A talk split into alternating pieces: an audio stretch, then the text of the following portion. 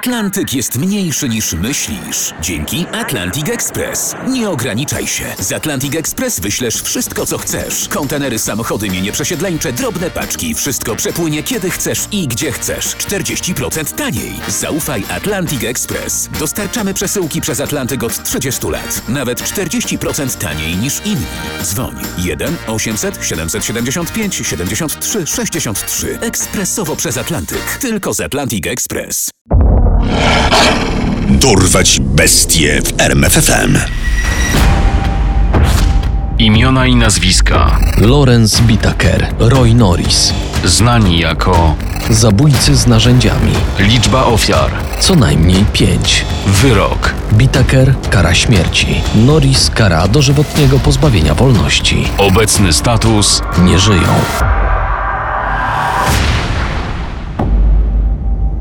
O mężczyźnie numer jeden. Podczas procesu oskarżyciel Stephen Kay powiedział tak. Jeśli kara śmierci nie jest dla niego odpowiednia, to jaka kara będzie sprawiedliwsza?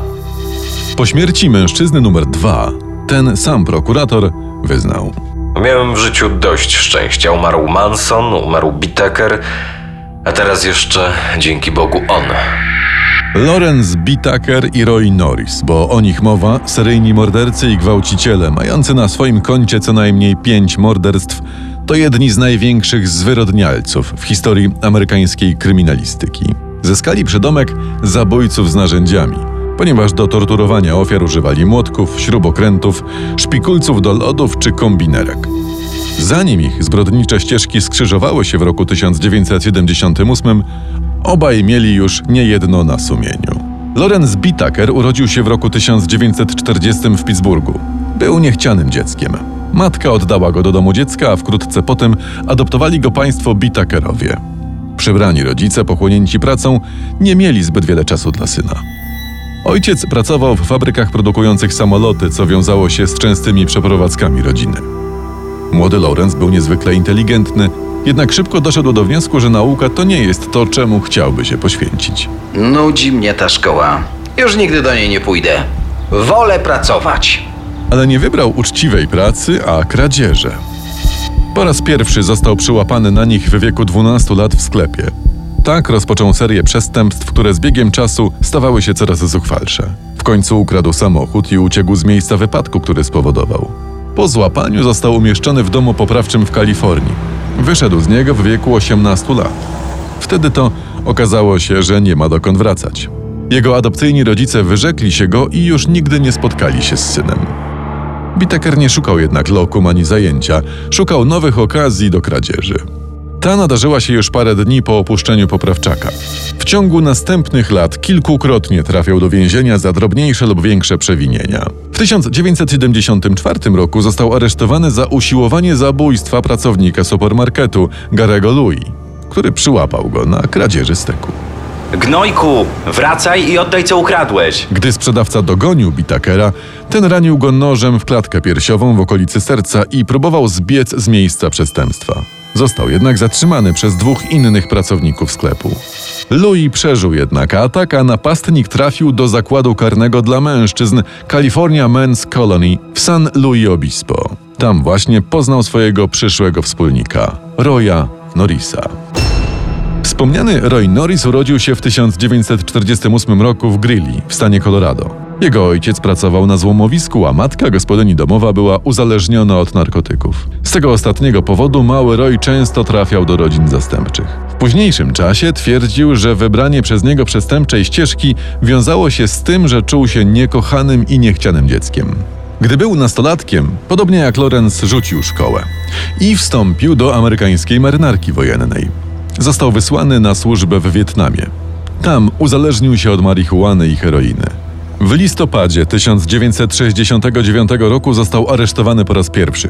Próbował wtargnąć do auta przypadkowej kobiety, by ją zgwałcić. Trzy miesiące później chciał zrobić to samo, tym razem włamując się nie do samochodu, a do mieszkania samotnej kobiety.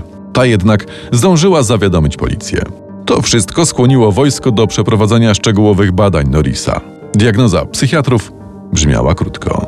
Osobowość paranoidalna. W maju 1970 roku Roy zaatakował studentkę na terenie kampusu Uniwersytetu Stanowego w San Diego. Już wcześniej był stalkerem kobiety i groził jej śmiercią. Niedługo potem dokonał także śmiertelnej napaści z użyciem broni palnej. Trafił na 5 lat do szpitala w więzieniu. Wypuszczono go w 1975 z orzeczeniem. Nie stwarza zagrożenia dla otoczenia. Trzy miesiące po wyjściu na wolność Norris zgwałcił młodą kobietę. Został skazany na pobyt w zakładzie karnym dla mężczyzn California Men's Colony, tym samym, w którym przebywał już Lawrence Bitaker. Mężczyźni szybko odkryli, że łączą ich podobne zainteresowania, a do tych należała przemoc seksualna i satysfakcja płynąca z torturowania kobiet. Dzielili się mrocznymi fantazjami na ten temat, a także doświadczeniami i snuli wspólne plany na przyszłość. Jak zgwałcisz kobietę, to już nie masz wyjścia. To znaczy? To znaczy, że musisz ją zabić, bo inaczej się sypnie. Bitaker wyszedł na wolność w październiku 1978 roku. Znalazł dobrze płatną pracę w Los Angeles jako mechanik i przez pewien czas żył uczciwie, lubiany przez sąsiadów i kolegów. Po kilku miesiącach więzienie opuścił Norris. Zamieszkał u matki i próbował pracy jako elektryk. Nie trwało to długo, bo wkrótce otrzymał list od kolegi z więzienia. Hej Roy, pamiętasz jeszcze nasz plan? Spotkajmy się w hotelu i pogadajmy. Na spotkaniu obaj przestępcy ustalili, że potrzebują furgonetki. Niedługo potem zakupili odpowiedni dla swoich celów pojazd, pozbawiony bocznych okien. Nazwali go Morderczy Mak. Znaleźli także miejsce, w którym mogliby torturować i zabijać przyszłe ofiary. Była to niemal nieuczęszczana droga pożarowa w górach San Gabriel. Bitaker i postanowili, że najpierw nauczą się zwabiać autostopowiczki bez robienia im krzywdy. Chcieli dzięki temu poznać zachowania i reakcje młodych kobiet. W ten sposób odbyli wspólną podróż z około 20 kobietami. 24 czerwca 1979 roku zabili po raz pierwszy. Na ofiarę upatrzyli sobie 16-letnią Cindy Schaffer. Zauważyli dziewczynę, gdy wracali z plaży. O, popatrz, jest nasza mała, słodka blondyneczka. Gdy Cindy odmówiła podwózki vanem w towarzystwie nieznanych sobie mężczyzn, Roy i Lawrence wyprzedzili ją, by za chwilę zaparkować furgonetkę na poboczu. Norris wysiadł, udając, że próbuje naprawić pojazd i chowając się za maską. Stamtąd zaatakował dziewczynę i wciągnął ją do vana. Początkowo miotała się i krzyczała, w końcu zrezygnowana uspokoiła się. Zamierzacie mnie zabić? Czy mogę się tylko pomodlić w razie czego? Na to jednak nie było czasu.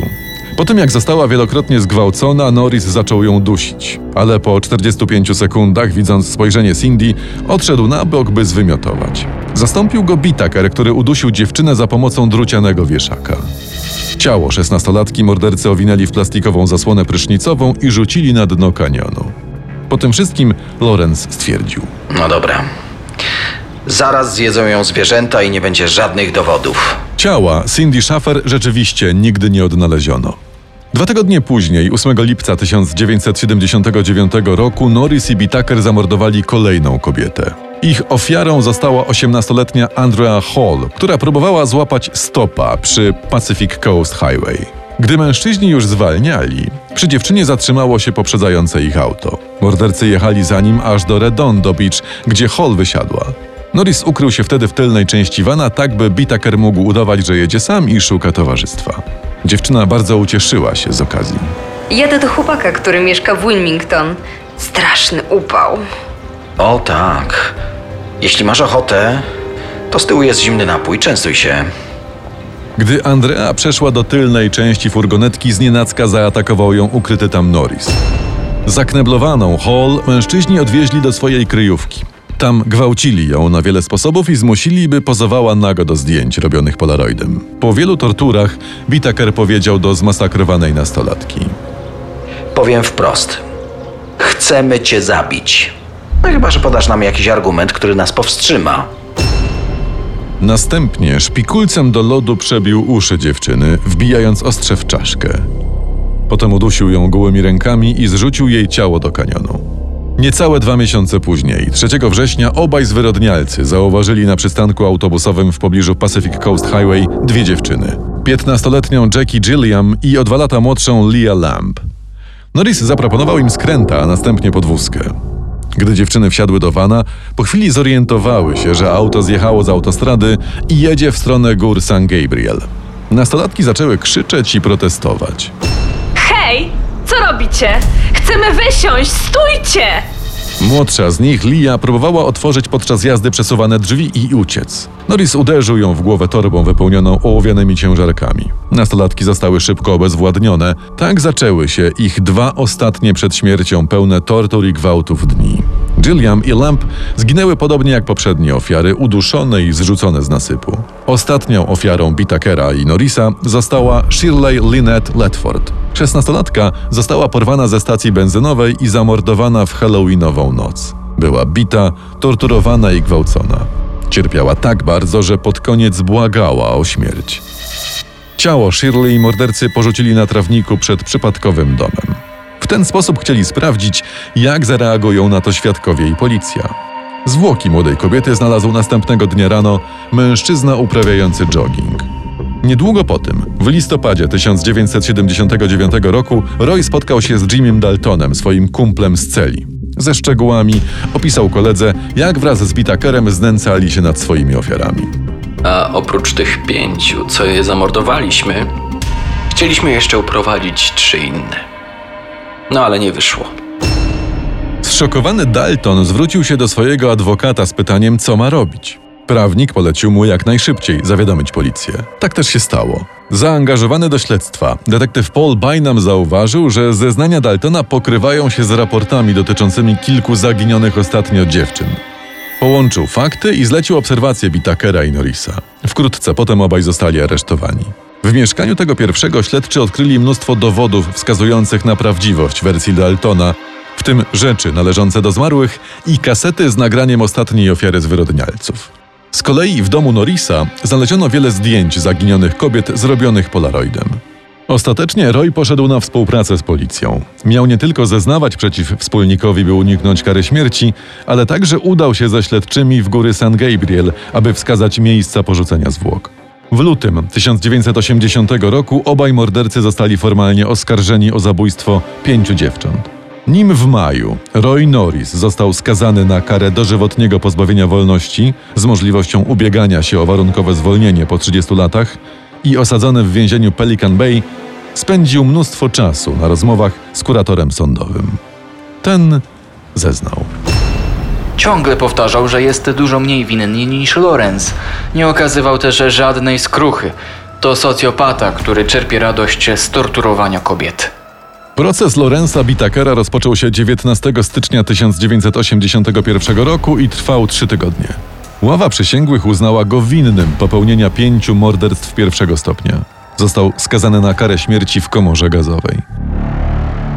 Bitaker przyjął wyrok spokojnie, jeśli nie liczyć ironicznego uśmieszku, który stale gościł na jego twarzy podczas procesu.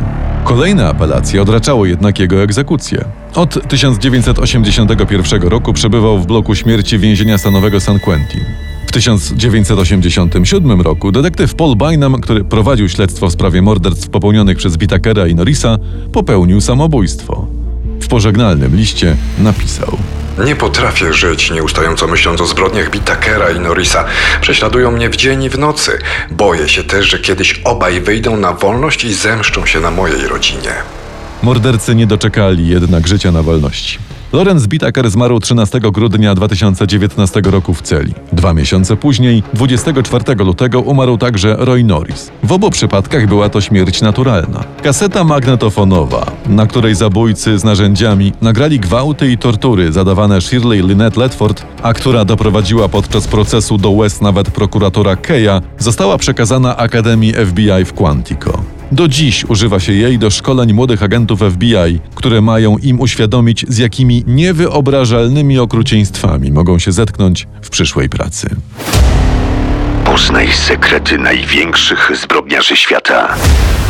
Dorwać bestie w RMFFM.